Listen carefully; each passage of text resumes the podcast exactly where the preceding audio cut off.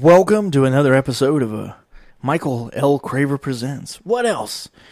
And I'm telling you, if you're listening to me on Spotify, iTunes, TuneIn being my favorite currently, I use my desktop for a lot of my work. So every now and then I'm taking, I'm sharing a link from the podcast to, to the Facebook group somewhere else. And I tune in on it, just plays it automatically. And it'll pick up where you left off, too. Uh, maybe the other apps do that. You use your favorite. You, you know, you want to give a five star rating. You want to say something. Send me some feedback. You know how to get a hold of me on social media. Let me know whether it sucks or not. But uh, I was thinking about just, I'm trying to give you some advice, trying to be a lighthouse for you. And I was sitting here with the lighthouse. Uh, I guess I wrote this, published it on January 27th. One of my favorite things I've ever written, mostly because of the way it wraps up the end of it. Tell you what, it won't take me but a second I'll read through The Lighthouse. We'll get on with this episode. We'll take it this way January 27th, The Lighthouse by Michael L. Craver. Just searching for the shoreline, a bottom, somewhere to stop bobbing, where we can, where stepping out of our vessels doesn't require treading water, wading, or the possibility of drowning. Others want the tour. They want to walk up the long staircases to see the shining mediocrity, spectacles that we place in the middle of paintings, manned or empty, often is the idea of guidance. Lighthouses, for some, a magnet. Others see the signal as a warning. They're trying to stay away, seeking to stay away from the shore, preventing their natural urges to run aground. Many of these structures have fallen, some victim to the storm and the seas they are meant to serve purpose against. Time has eliminated the rest. Like great role models, principles we use as our compass, symbols recorded in our history. Conceptually, we all have our lighthouses.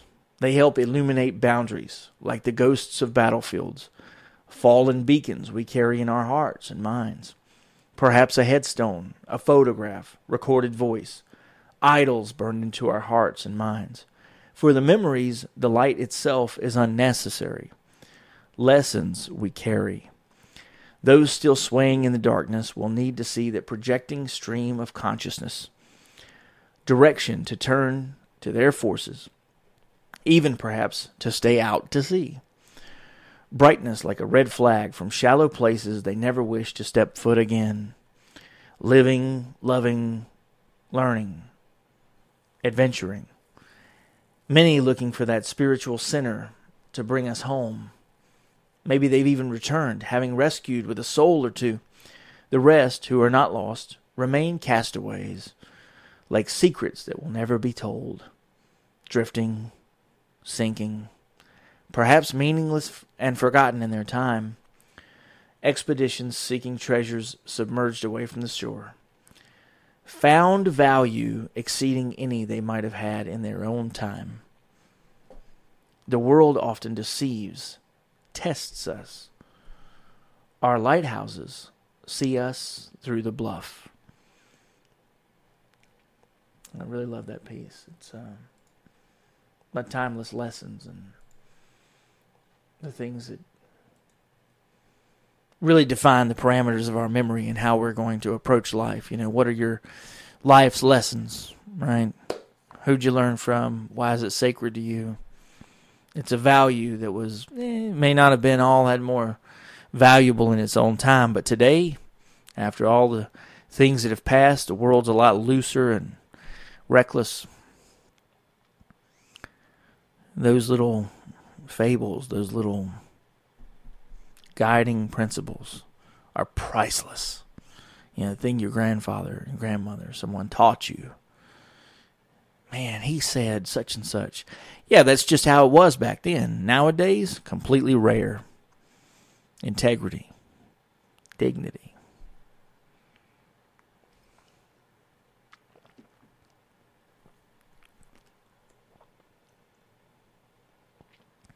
So, welcome to Escaping Vanity with Michael L. Craver. And I think that's one of the main points that I make to people when we have arguments about things is to argue dignity. This young lady, she had put on her Facebook status, uh, "You don't know what you're missing." On my OnlyFans page, and I replied back. I said, "Self-respect, dignity, pride. How about self-worth? you can't, you can't get those things back. Strange times that we live in. People defrauding. You know, you want to know why the roads aren't paved and defund the police. You're already defunding the police, you asshole." you're doing all these online and self-indulgent entrepreneur is what you would call yourself, right? But you're not paying taxes. You're not honorably turning over your money, your taxable income to the government.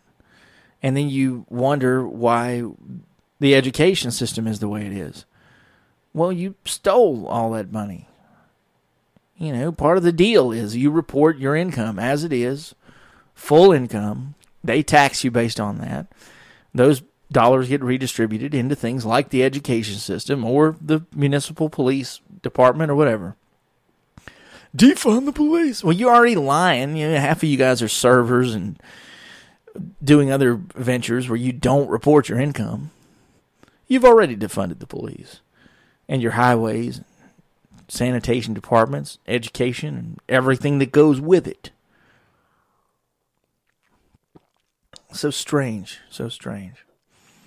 Anyway, I'm looking at the world today. I'm thinking it's a good day talk about personality, about how you care, what you care about, the lighthouse thing.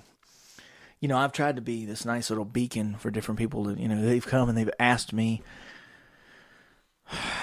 sometimes unsavory kind of questions. Sometimes they give me these very ugly situations that happen to them. What do you think about this?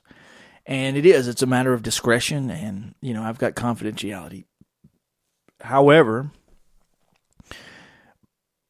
part of that is because of my personality, which I think is very unique to me. Other people say it's you know it's hard to figure me out. However, maybe you'll find that some of these things are true for you. Because as I've looked around the world and I've started to think about what makes a big difference in how I treat people and the little things about what I'm going to do with the opportunities that people put in front of me. All right. You come to me. You say, Michael, here's what's going on. I say, okay. Well, did you ask these questions? And that's where I start. You know, it, it's a very simple. You're standing there, you're next to me. Here's where we're going to take this journey. Did you ask these questions to get out of this situation? Do you have the information and the I guess the resources. Right? When you go to ask questions and get to the bottom of things, you really need to know the answers to some very specific things before you can approach different situations. And if you don't have those answers, then you can't proceed and make the best decisions possible. One of the things that I say, and I talk too much, is that information, and that's the old Gordon Gekko, and I've said this on the podcast information is the most valuable commodity I know of, right? And so you look at information and you say, well, he's he's talking too much. Well, you know, you can always have too much information to sort through, I suppose. I suppose you could have bad information to sort through. But if you're not asking, you you don't know what criteria you need. And I talked about this on the dating episodes and you don't know what you're looking for, what criteria you need, you're never going to be able to make informed decisions with the vital information, right? You say, well, should I leave him? Should I get to the bottom of this? Should I? And it's it's strange how many times people come to me and they say, you know, I'm having trouble getting along with somebody. Okay. Did you think about where they're coming from? You know, my mother's big one on giving me in books like uh, emotional intelligence and things like that. Okay. Um, do you know where where he's coming from? Do you know where you're coming from? Are you happy with the situation the way it is? Well, I mean, okay. Well, what are you curious about? Because I mean, a lot of things boil down. They really do to what are you happy with and what are you curious about. Um, if you aren't wanting to know certain things about the person you're with,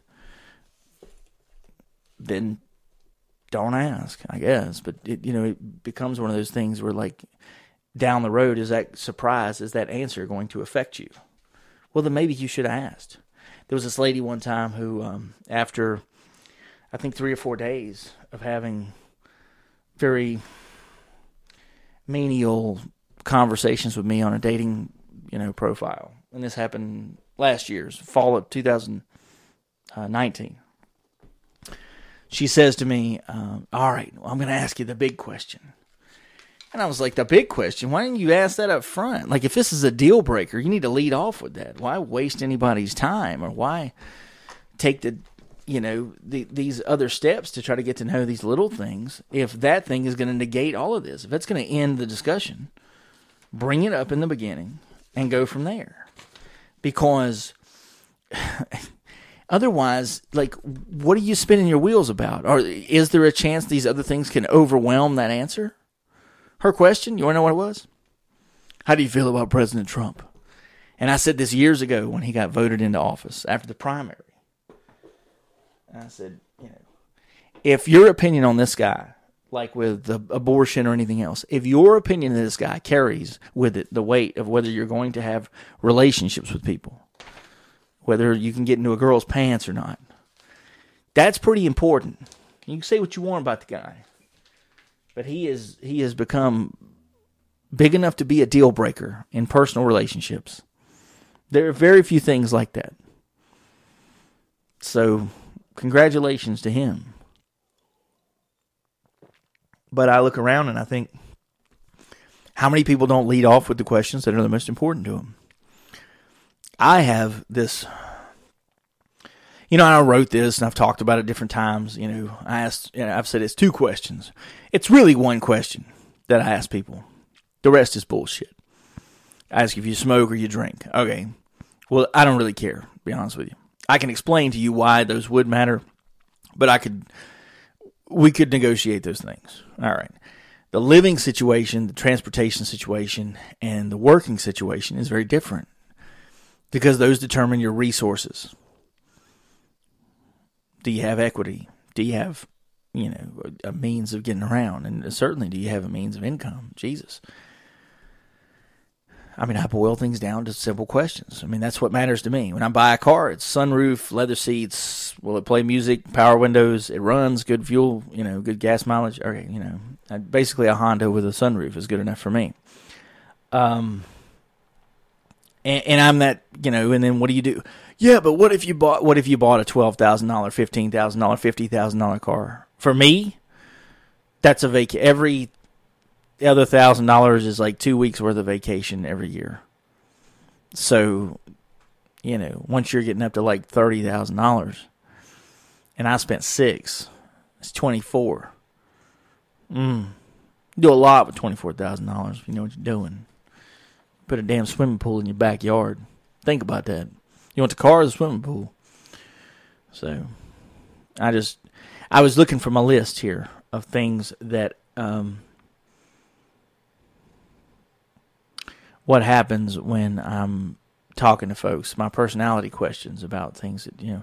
I'm sure I'm sure there's people who get stubborn. Somebody says something to you and you don't want to talk back to them. You turn a cold shoulder you know you want you can call it your space or you need silence or you got to think about it reflection whatever right? Timeout but in in my condition um, the way i look at it i don't what activates that for me is if i said to you okay mr fuji um, i've been working 30 days straight so tonight um, when you're making cuts, I'd like to leave. You know, we got several of us we're supposed to leave at the same time. I'd like to leave first. And he's like, no. Oh. And I said, well, you have promises to anybody else? Is there any special reason? No, no, no reason. And that to me would sour the relationship. I've put all of this down payment into things up front that I never intended to really ask for anything, but it came up and I asked, and you made a foolish decision. At least I think so, because somebody else is not going to pick up all those loose pieces. They're not going to be as reliable, and now you've ruined that between me and you. Now I can I can take all that away. You see, if you're the person who cooks all the meals and pays all the bills and does all the household things, and someone refuses to cooperate with you, you have great negotiating power because you control all of these resources and all the points on the checklist. All right? Remember that. When you're a person who provides all of these skills and you bring them, and they're practicing skills that everybody relies upon, you can take them off the table. You could perform them only for yourself. You can go back to being just you and not be as generous. Use it as negotiating power. I can give you the open door policy all day long. That doesn't mean you're not open to talking to them. The open door thing is about having an open discussion. It does not mean that you cannot barter, negotiate, strong arm, whatever. It's up to you. You're still talking, right? Yeah, the door's still open. All right.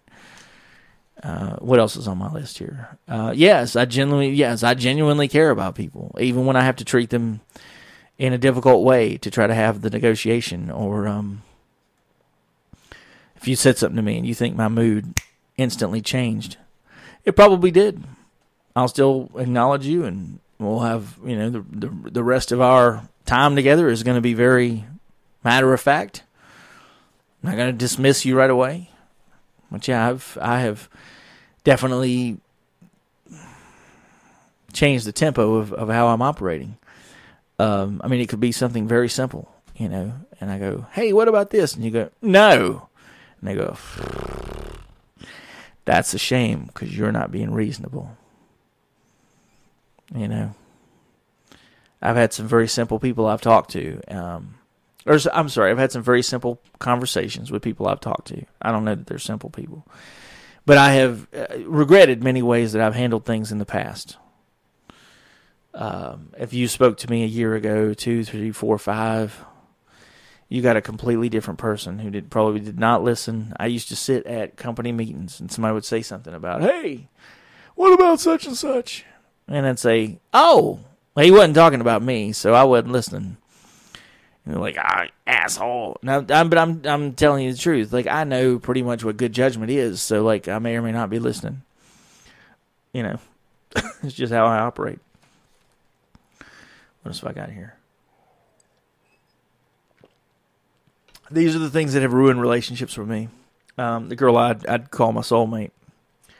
Um, somebody asked me why I called her my soulmate recently, and I said, well, we were supposed to have a child together, and she kind of took the soul away from the child, so I call her my soulmate. It's very ironic and dark.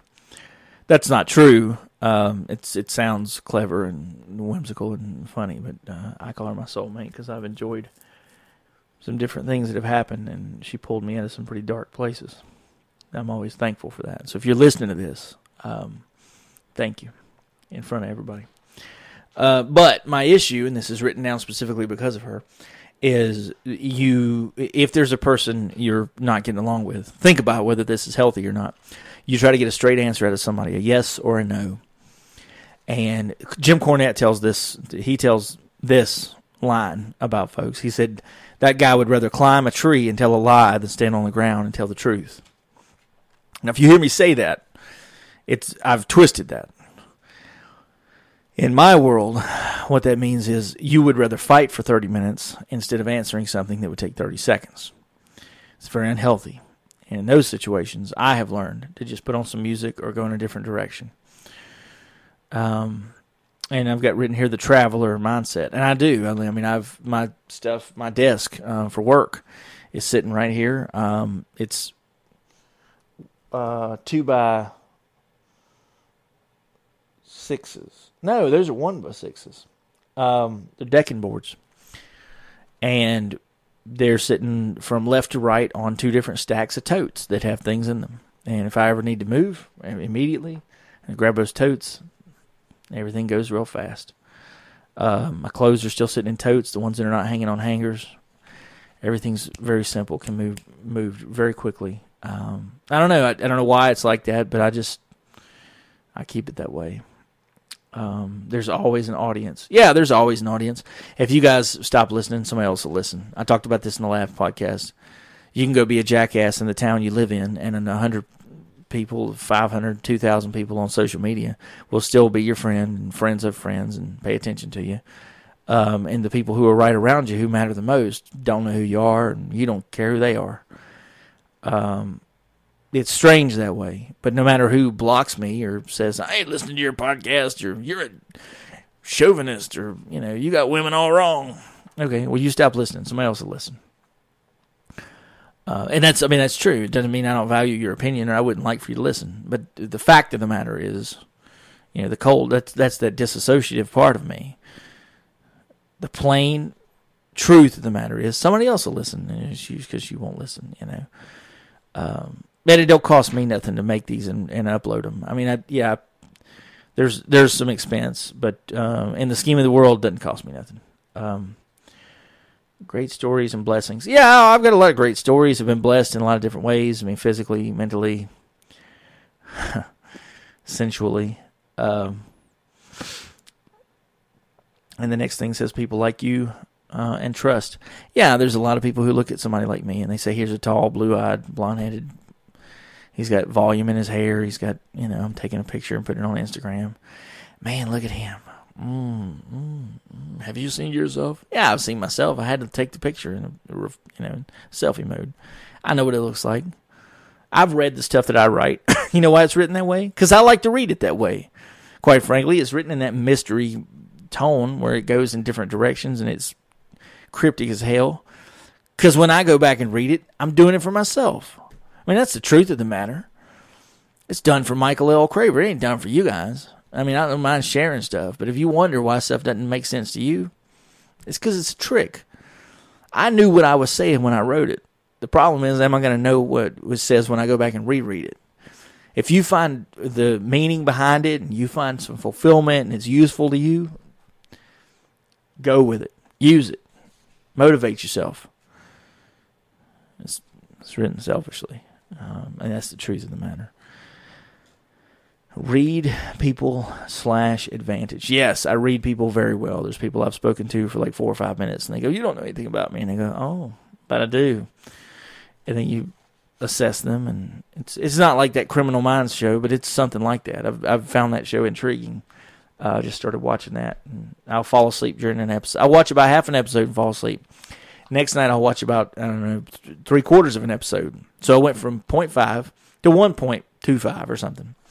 And then on the next night I'll wake up and watch part of the next episode, fall asleep before the third one or the fourth one. It's it's a never ending um, process, but I don't I don't ever finish one whole episode in, in one sitting. Resources, natural material. Yes, I've got tremendous amount of resources. My, I was born to a family who's resourceful. You know, my mom was hardworking, my dad is hardworking. I my dad made twelve fifty an hour, and he's got he's got a college degree. But I mean, you know, mom didn't come from anything special either. And so when people look at me and they go, "Oh, you grew up this way," I grew up what? My parents decided to do better than their parents before them, and they gave their kids a good fucking life. You know, I don't know that the mother of my children listens to these, but if she does, she's doing very well, and I'm very proud of her and that situation. You know, my kids live on a, a decent amount of land, and they've got dogs running around. They got a mom who's you know overly protective, but it's I wouldn't have it any other way. Very proud of the situation. You know, she's she does all right, and uh, and for, for her job, she does all right. She works very hard and if they don't thank her when they grow up and they ever mistreat her, uh, you going we talked about corporal punishment in the last episode. My sons know. I'll lay the, the smack down. I remember we, we were at, at the mall in Winston-Salem. My youngest son, Jonathan, is rolling in the floor. He's laying on the floor. He's kicking his legs and like running in a circle while he's on his back in the food court. And this is like 7 p.m. at night. There ain't a whole lot of people there. But my my oldest, Mr. Colt William, he says, Jonathan, get up. Dad will hit you. And I was like, eh, whatever. Would I have hit him? No. But Colt knows the power of bullshit. Maybe that should be the the name of this episode, The Power of Bullshit. What else is written on here? Uh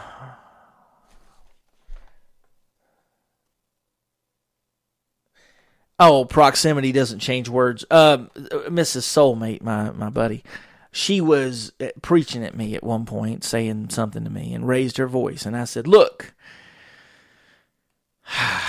she used to get mad at me she'd say, Michael, you never get mad. You never raise your voice. I've never heard you scream, never seen you angry through the whole relationship. And there was some crazy shit that happened. And she was raising her voice to me. And I kind of looked at her and I said, You know, I never raise my voice. So let me tell you something.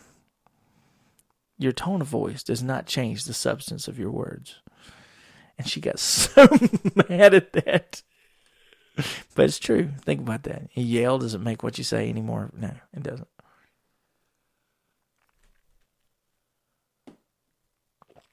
What else was it? Um, oh yeah, yeah, yeah. She was she got up and she was throwing stuff in the dishwasher. She said something or to me. I said, "Let me ask you one question. I'm gonna get out of here for the day." So you're so mad at me for making mistakes. Think about this, ladies and gentlemen, as you're out there preaching at somebody and being mad, even if you're mad at me and you're still listening to these. I said, let me ask you something. When's the last time you were wrong about anything in the world? She turned and looked at me just like that, just in that silence, just, uh, you know, as long as you could hear it dog growling. That's all I was thinking. You know, we all make mistakes. We all, you know. Um, oh, that's why it's written like this. It says proximity doesn't change words. Tone doesn't change the substance. Well, some clever guy wrote this. I might have seen him in a mirror a time or two. That's written on another piece of paper over here. I'm gonna go ahead and mark this off. It says this is these little clever little thoughts I have. It says.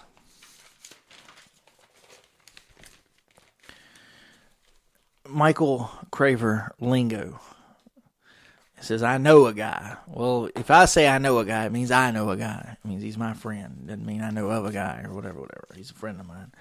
If I say I've seen some things, and I usually say that about some kind of perverted situation, I've seen some things. I've seen girls do this and this and this. It doesn't mean I've seen it on the internet. It means I was there and I was personally responsible for some sort of uh, wild thing that is now unbelievable. Maybe I'll tell some stories like that.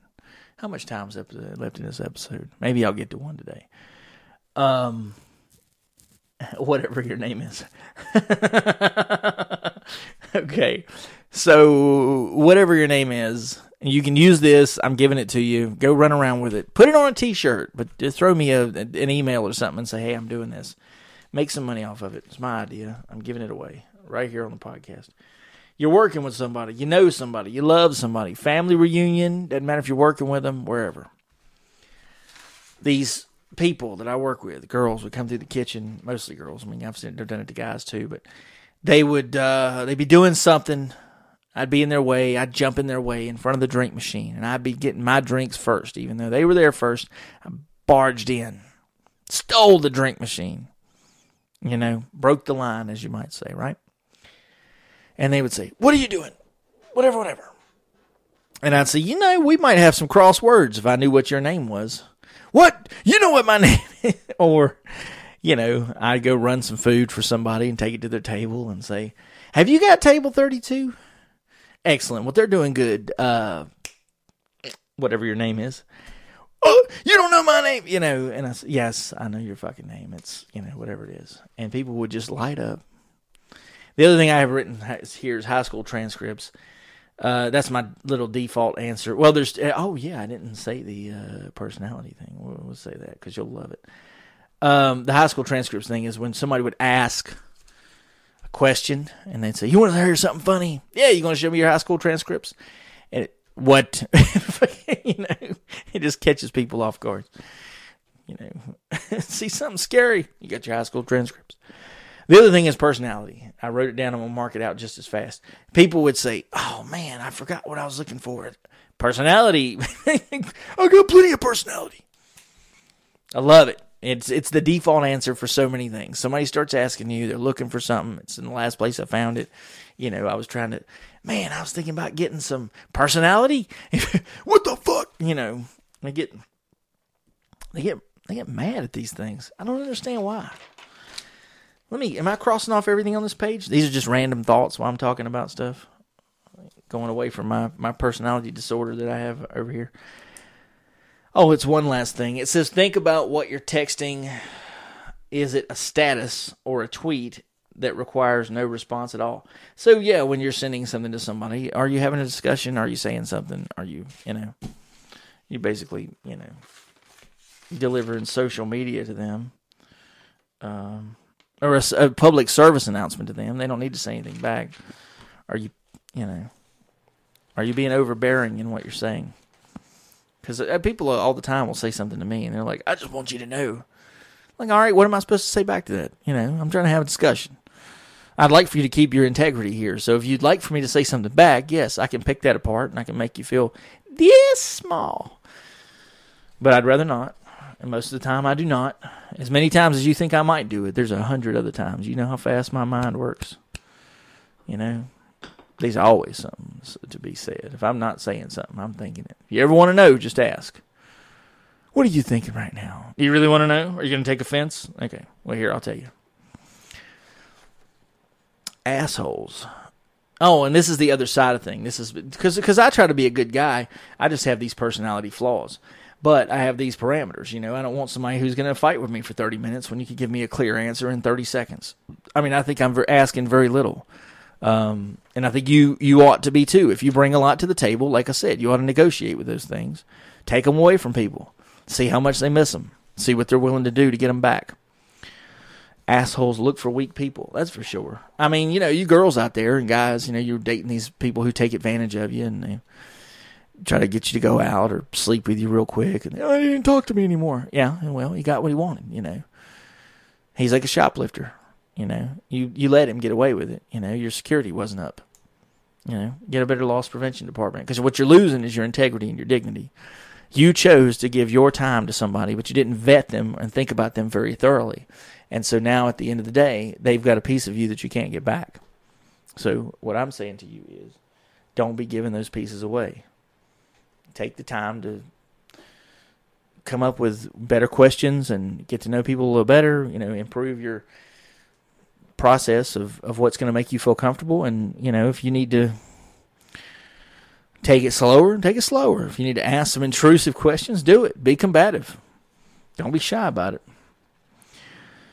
Um, they do fun things and they control. Yeah, I mean, yeah, assholes do do fun things and they control situations. They want to get you to hang out and drink and do this and do that. Yeah, it's a fun activity. Yes, and it gets you around them, and then they can influence you because they've like uh, a a gesture or somebody who's doing magic at a street show. You know, one of these street musicians. Yes, he's he's got a fun game. You're going to partake in this fun game, but at the end, he's leaving with your money. You know you're playing against the house. And the same thing is true in, in many relationships or, or any other social situations. You got a person who's laying a situation in front of you that seems a little fun. Don't you want to watch my paparazzi video? And then they run off with all your money. Uh, I'm paying service relationship. I mean, that's true. I mean, people do these things where they they have a relationship with somebody, but you know he's paying the bills, and so you can't leave, right? I can't tell you how many times I've seen this situation. You know, we got into a not me personally, but I've seen people. The girl I was with, um, we, you know, we you get into a situation, you live together, and then you could not live. Ind- both of you could not live comfortably and independent, right? So somebody's negotiating for just creature comforts, and they're sticking around till they can make enough money, till they can save enough money. They're you know they're unhappy uh, and the other person is paying, and basically they look at it like, you know, well, I'm carrying the brunt of the weight.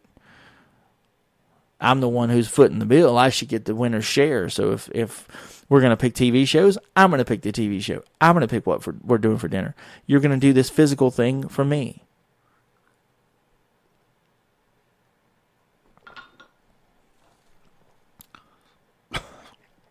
yeah. What do you bring to the table? I mean, I talked about this at great length, but it, I mean, look at it that way. You're uh, interviewing somebody. You're going on a date. You're doing what you're doing to try to invite somebody to be a member of your team. You're going to employ them. What do they bring to the table? They have people skills. If you're dating them, do they have a budget? Have they got transportation? Do they dress well? You know, do they have a sense of personality and etiquette? Will they open the door for you or hold your hand or whatever? Test them. You know, get him, hey, will you walk me to my car? And then see if he opens the door to your car. See if he gives you a hard time by walking you to the car. See if he opens the door to the restaurant. Meet him outside the front doors. That, that way he has a chance to open it for you or not.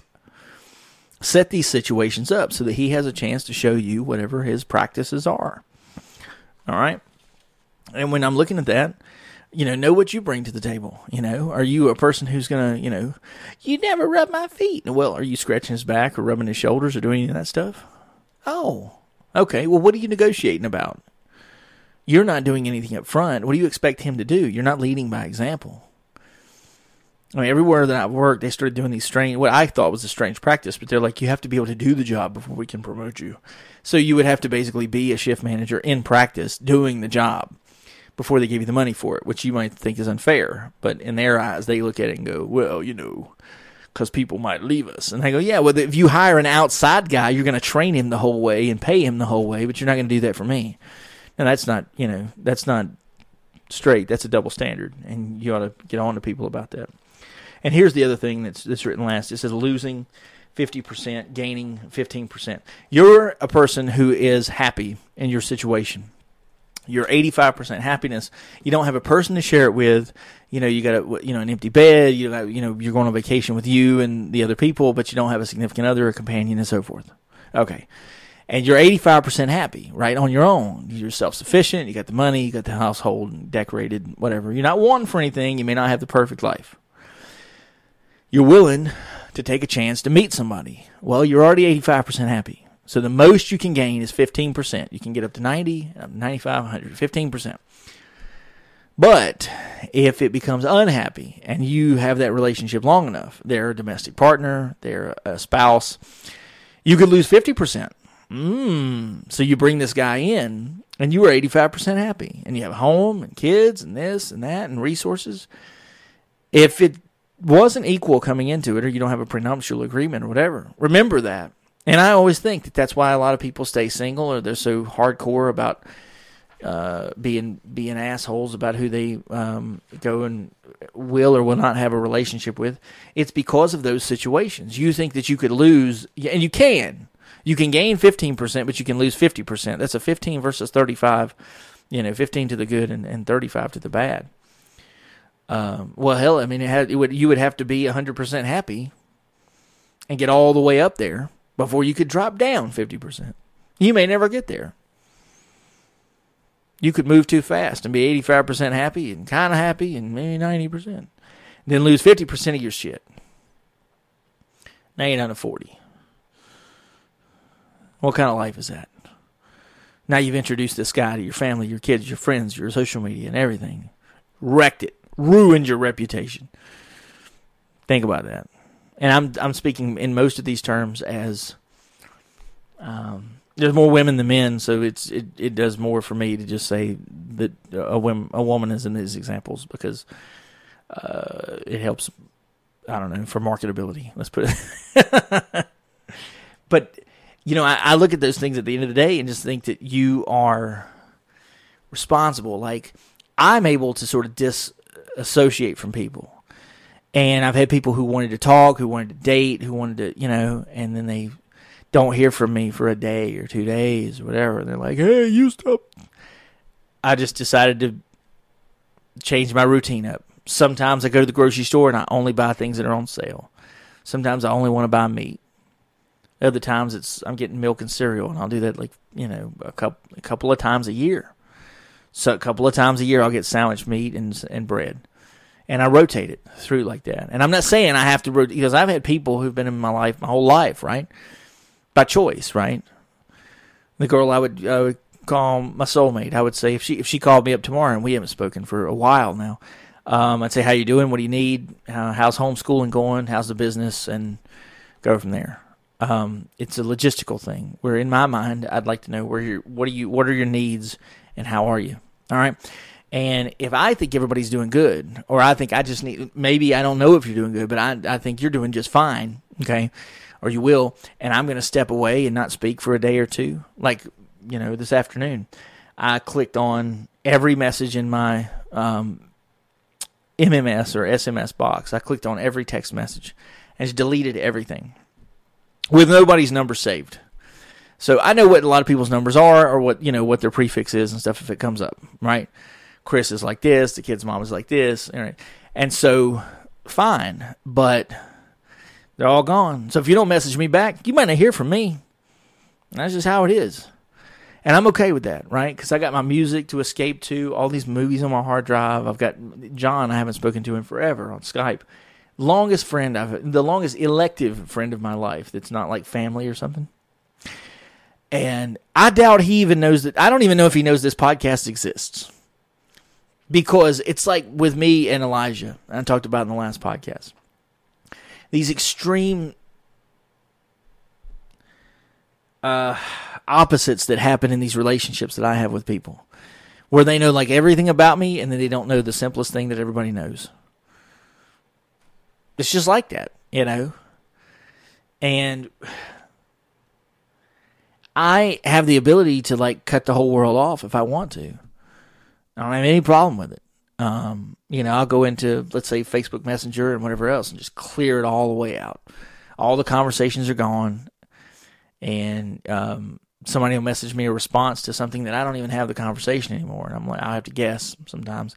Uh, other times I'll see them online and I'll go, "How are you doing?" And they're like, what do you mean how am I doing? And I'm like, I don't know what our conversation was like. I'm just asking how you doing. Like I value your time. So if I said something cross to you or that you didn't like, well then I don't know what you want me to tell you because I don't even have the conversation in front of me.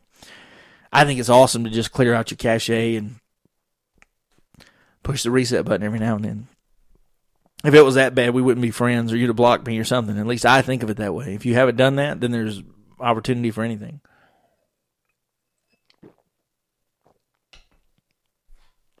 I just I think the way that my mind works and the way some of your minds may work. Somebody will say something out of the way to you. Doesn't matter if you've been talking for 5 minutes or 5 weeks. 5 years. It's like I spoke in the last episode. You keep that one person at work five minutes too long, and the one thing that goes wrong ends your entire relationship with them. They quit, they disappear, they you know, that's it. Same thing is true with with social conversations, doesn't have to be in the workplace, wherever. You talk to somebody just a little bit too long. They sent you just one too many replies, whatever. I'm busy, God damn it. All right. Well, you didn't say that. Well, I mean, and that's the thing to me. If you open messages and your little icon or that red, you know, whatever that symbolic thing is in the program you're using, they've they've looked at the message and they didn't reply to you. They're responsible for that. But they are. If you take the time to open something up, you should have mentally budgeted enough time, no matter what it said, to send back a message that says, I'll talk to you later. I'm busy working, whatever it might be. It's one word to, to type working or busy or whatever. You can swipe to text that in a fraction of a second and send it. It's no problem. You can voice to text a lot in 10 seconds. Well, you know, I was busy. You weren't too busy to open it up and read it, asshole. Take the time to say something back acknowledge people. That open door thing. I talk about acknowledging people to no end whenever I'm sitting around doing these podcasts. And I certainly acknowledge people when they say something back to me. Now, if there's been a lot of messages and you've sent me, you know, one of the things I'll tell people, I say, if you ever want to get in my good graces, you ever want to keep me from being irritated, do not send me repeated messages, especially within a small fraction of time. All right. So if if your name is Jimmy and you send me a message, Jimmy, that says, you know, how are you doing tonight? And I start to reply back to it, but you send a second message. It kicks my reply that I was writing out of the phone. And now I've got two messages, but I can't reply to either one without opening the application. On the top of my screen, it's got that mini preview. All right. So I can start typing a, a small reply in that preview. Once you send a second message, it takes that ability away from me. So now I've got to stop what I'm doing, go back here, do this and that. And that's when I just take and just swipe your name off. And maybe I'll acknowledge you later. Maybe I won't. I mean, you know, at, the, at this point in time, you know, you decided to send a couple of messages. Uh, if I've told you that up front, which I tend to do, you know, hey, you ever want to be in my good graces? Don't be sending four and five and eight messages in a row cause it fucking bugs that dog shit out of me. Like I don't mind if you send all those words. Send one long message, however long it takes you to send it. Send it in a voice message, video message. That does not. I'm not limiting your content, just the frequency. Okay. Frequency means a lot to me, but it's a movie with Jim Caviezel and Randy Quaid or whatever. Is it Dennis Quaid? It's Dennis Quaid because Randy Quaid plays the the silly cousin uh, in um, Christmas Vacation, and he plays the the crazy farmer or airplane pilot or whatever in Independence Day and so forth. But Dennis Quaid, who is in a lot of movies and does a lot of things, there's a wonderful movie called Frequency. It's a dad movie. Love that movie. I don't think I've ever watched it with my dad. I don't know if he knows it, but I need to make myself a note to sit down and watch Frequency with my dad. But anyway, the the frequency with which you contact me is what somewhat determines whether um, I think you make good decisions. Like, why didn't you put that into one message? You know, if if this if these were correspondences like I send, where I send letters to people, it cost you a ton in postage or whatever to send that stuff. What if we limit it? You know, a lot of dating apps and stuff are like that. You can send one message or two messages, and that's it. Then you're limited. So, believe me, if my phone would do that, I would do that. And whatever else you had to say, you you'll have wished you to put in that first message because the other ones would be blocked or uh, be sitting in the dugout or whatever the situation might be. But with my personality, it's very like I pull things apart. You know, those smallest things like that that irritate the hell out of me will turn me just cold in just a second. And I'll go, man, I'm so flexible. I've been so flexible. I've openly communicated. Here is the simple things that I need. I don't ask a lot. And then, you know, when you step across those things, then I think that we're, in, those are deal breakers. Those become incompatible things for our social or spiritual or romantic or whatever relationship because I ask things that are so simple. I mean, once you cross those, I'm like, Eee. like these are the these are the few rules that is it, what is it that uh, Dale Doback says? The one rule of the house: don't touch my drum set. You know, and he's, he's beating his ass. Um, love, love Step Brothers. I think the last time I watched that was old when me and me and the esthetician watched that together. Um,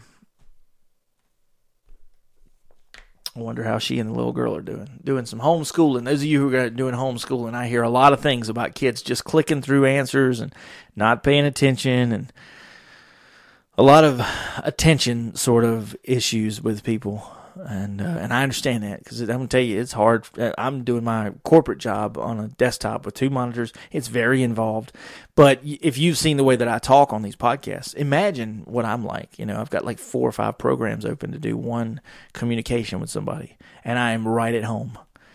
But then it becomes like that's not enough. Now I want seven things to do at the same time. You know, if you if if me and somebody else had my ideal date my ideal date, I'm to bring this up. I'll, I'll read something else to you. I read The Lighthouse for you. It's called Meal for Another Day. And I wrote this in December. Here it is, December 24th. So I published this on Christmas Eve. I'm to read it and then I'll, I'll it. says, We'd exchange texts with Spirit. Though an unorthodox first date and never one to be predictable, she's meeting moi at the grocery store. This is an inside job. As she arrives, I open her door greeting her with a hug under a blue sky. The afternoon is young. So many decisions to make. I've brought a short list to seek out, making sure there's a pen and utilizing my server's book for legible writing. Matching her pace as we stroll, being quiet to listen to her observations. But I don't need some of the items, neither does she right now. Simply white lies so that I can pretend they were on my list secretly logging her favorites, studying the object of my affection. Passing by the flowers, she tells me her favorites. We've got half a dozen items from my list. Only half of tonight's menu? Well, both of us are still deciding what we're really hungry for. Mm. Hell, I dismissed myself to the restroom between aisles. Not having to go, just doubling back to grab her favorite flowers, a quick checkout, and then hiding them in the car. Now I'm back to our shopping trip still taking notes to surprise her with a future perfect meal. I open her door after we've checked out, and we head to the house. She's cutting everything for a salad. I've prepped the meat. We've decided to take it slow. And after I present her a bottle of wine, I pour a glass. We retire to the couch. She sets her glass and her food down. Her her feet, I'm sorry, are aching from work and the grocery stroll. So I toss off her shoes and rub them, and she moans. She's wanting to thank me. She crawls across me for a kiss and gently rests her head on my chest, speaking softly as she's fading. And I scratch her back, taking things slow, and she falls asleep on me. So, yeah, that's a nice little, you know, creature comfort. You learn things about the other person. You lie a little bit, right? You take your shopping list with a pen because then you can write down all the things they say and their favorites and take notes. you can figure out what their allergies are and their dietary restrictions or if they got, you know, this is the brand I get or yeah, I would never do that. Guess what? You want to be the perfect student and and learn everything about this person who might be as I called her the object of your affection. That's what you do. You know. Have I done that? Never done that for like a first date. Have I done that with? Yeah, I've I've done that in long relationships. You go out shopping and you you find out a few things about somebody. Nothing wrong with that. I tend to be combative in those situations. I'll give you a hard time. You're going to buy. Um, what did the girl buy? She bought off-brand pancakes or waffles or something, and I gave her a hell of a hard time about it. And I said, "Why don't you buy something from a real company so that they have benefits for the workers and you're supporting an American company?" And why? Just because I want to buy it, you know, and it wasn't great value. It was whatever the Target brand was or something. And she just, you know, what am I doing in that situation? I'm number one, I'm seeing how strong she is with her convictions, and number two, I'm trying to figure out why she makes the decisions she does. And I get to antagonize her and put a little color in her cheeks at the same time. So it's it's all in good fun, and there's a learning or a lesson to be learned and hidden in all of that you know? And that's what my personality is about you know? It's all about like doing all of these crazy thoughtful and just intuitive things to get to know somebody to build this fundamental relationship to build trust and understanding. They don't even know that you're doing it right? And that's the beauty of it. Like you're doing it right in front of them and they don't know it and then later on hopefully they appreciate it but in the moment it's hidden right in plain sight and that's why when I come back to somebody and I say, "Hey, I'm asking for something simple," and they go, "Nah," I say, "All right, well, I can walk away." I've always that traveler mindset. I've always been, you know, like I don't, I can, I can sit in front of my computers and record podcasts and watch shows and trade music with John and talk to the guys about wrestling, and there'll be no shortage of, you know, Nancy and Betty and whoever who want to message me and say, "Hey, you're a good-looking guy." yes, I'm aware I have mirrors. I didn't work on my body for no reason, you know, but it's not everything. You know, that's that's me putting a shiny exterior on so that you look at the packaging and try to find out what's inside. It's just one layer of why I would hope you would reel me in and keep the big fish. You know, I don't know, but it's it's not it is for vanity. I mean, more or less. I mean, I'm running for, to be healthy and breathe better, and I like to go play basketball, and it's it's part of listening to music and having fun. When I put in 50 miles last week, that wasn't a lot of fun. Uh, I ended up with a gigantic blister on my foot, which I think is on, either on Facebook or Instagram. Um, not fun times. But I felt really great at the end of the week because I was able to set what I thought was an unrealistic goal and then achieve it. And how did I reward myself? I went for half a walk that I passed by this church that has a basketball goal. So I dribbled a basketball goal out half of my one of my mile and a half whatever laps, and played basketball for like a, a long time. And then I made some deal with myself. If I make five free throws in a row or whatever it was, um, then I can leave. Then I can dribble the ball the rest of the way home. And then I did. Went out and went the rest of the lap, main road, and back to the neighborhood and came home. That was my reward for 50 miles. It wasn't like going out to a restaurant, steakhouse, dessert, nothing. it was more exercise. So, yeah.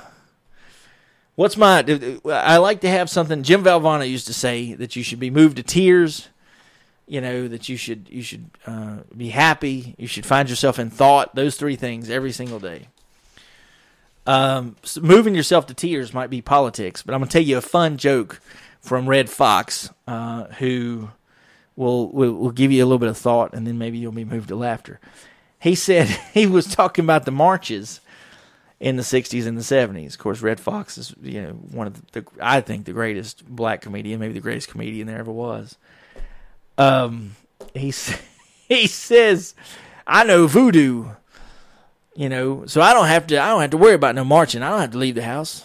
I don't have to protest. Ain't no protest for me. I can mail in my protest. I know voodoo. he was just he went off on you know and, and his social commentary about things is very practical and you can grasp it. It'll sit right there in your hand and you can see it. You know voodoo yeah you believe voodoo on a doll. I'm mailing mailing my stuff in. And then i thought hey we're having this whole thing. Mailing ballots it's protesting it's 2020 that's it's so ironic to be watching my screen come up with these options for Redd Foxx. That's the one I chose. I'm walking down the road listening to him talking about mailing in his protest. And they were talking about mail in voting and pandemic and voter fraud. And all this. Ah, I just thought the irony, you know, the coincidence behind so many of the things that are happening here. I love my life. Now, maybe those things are not connected. Maybe you would never see the connection. Maybe there's really not one. But in my mind, I can put almost any two things together. And that's what makes up my my subconscious lottery, right? That I talk about. And I guess I'll do the next episode on that. So we're gonna call this a night. Uh, I've recorded a couple. I'm starting to get up at five in the morning, so I recorded these after work. Gave up my exercise for this meager uh, audience that I have on iTunes and, and Spotify and everywhere else that there might be. And so I appreciate you spending your evening or your morning or whatever listening to me. Hopefully you agree or disagree or got something out of this.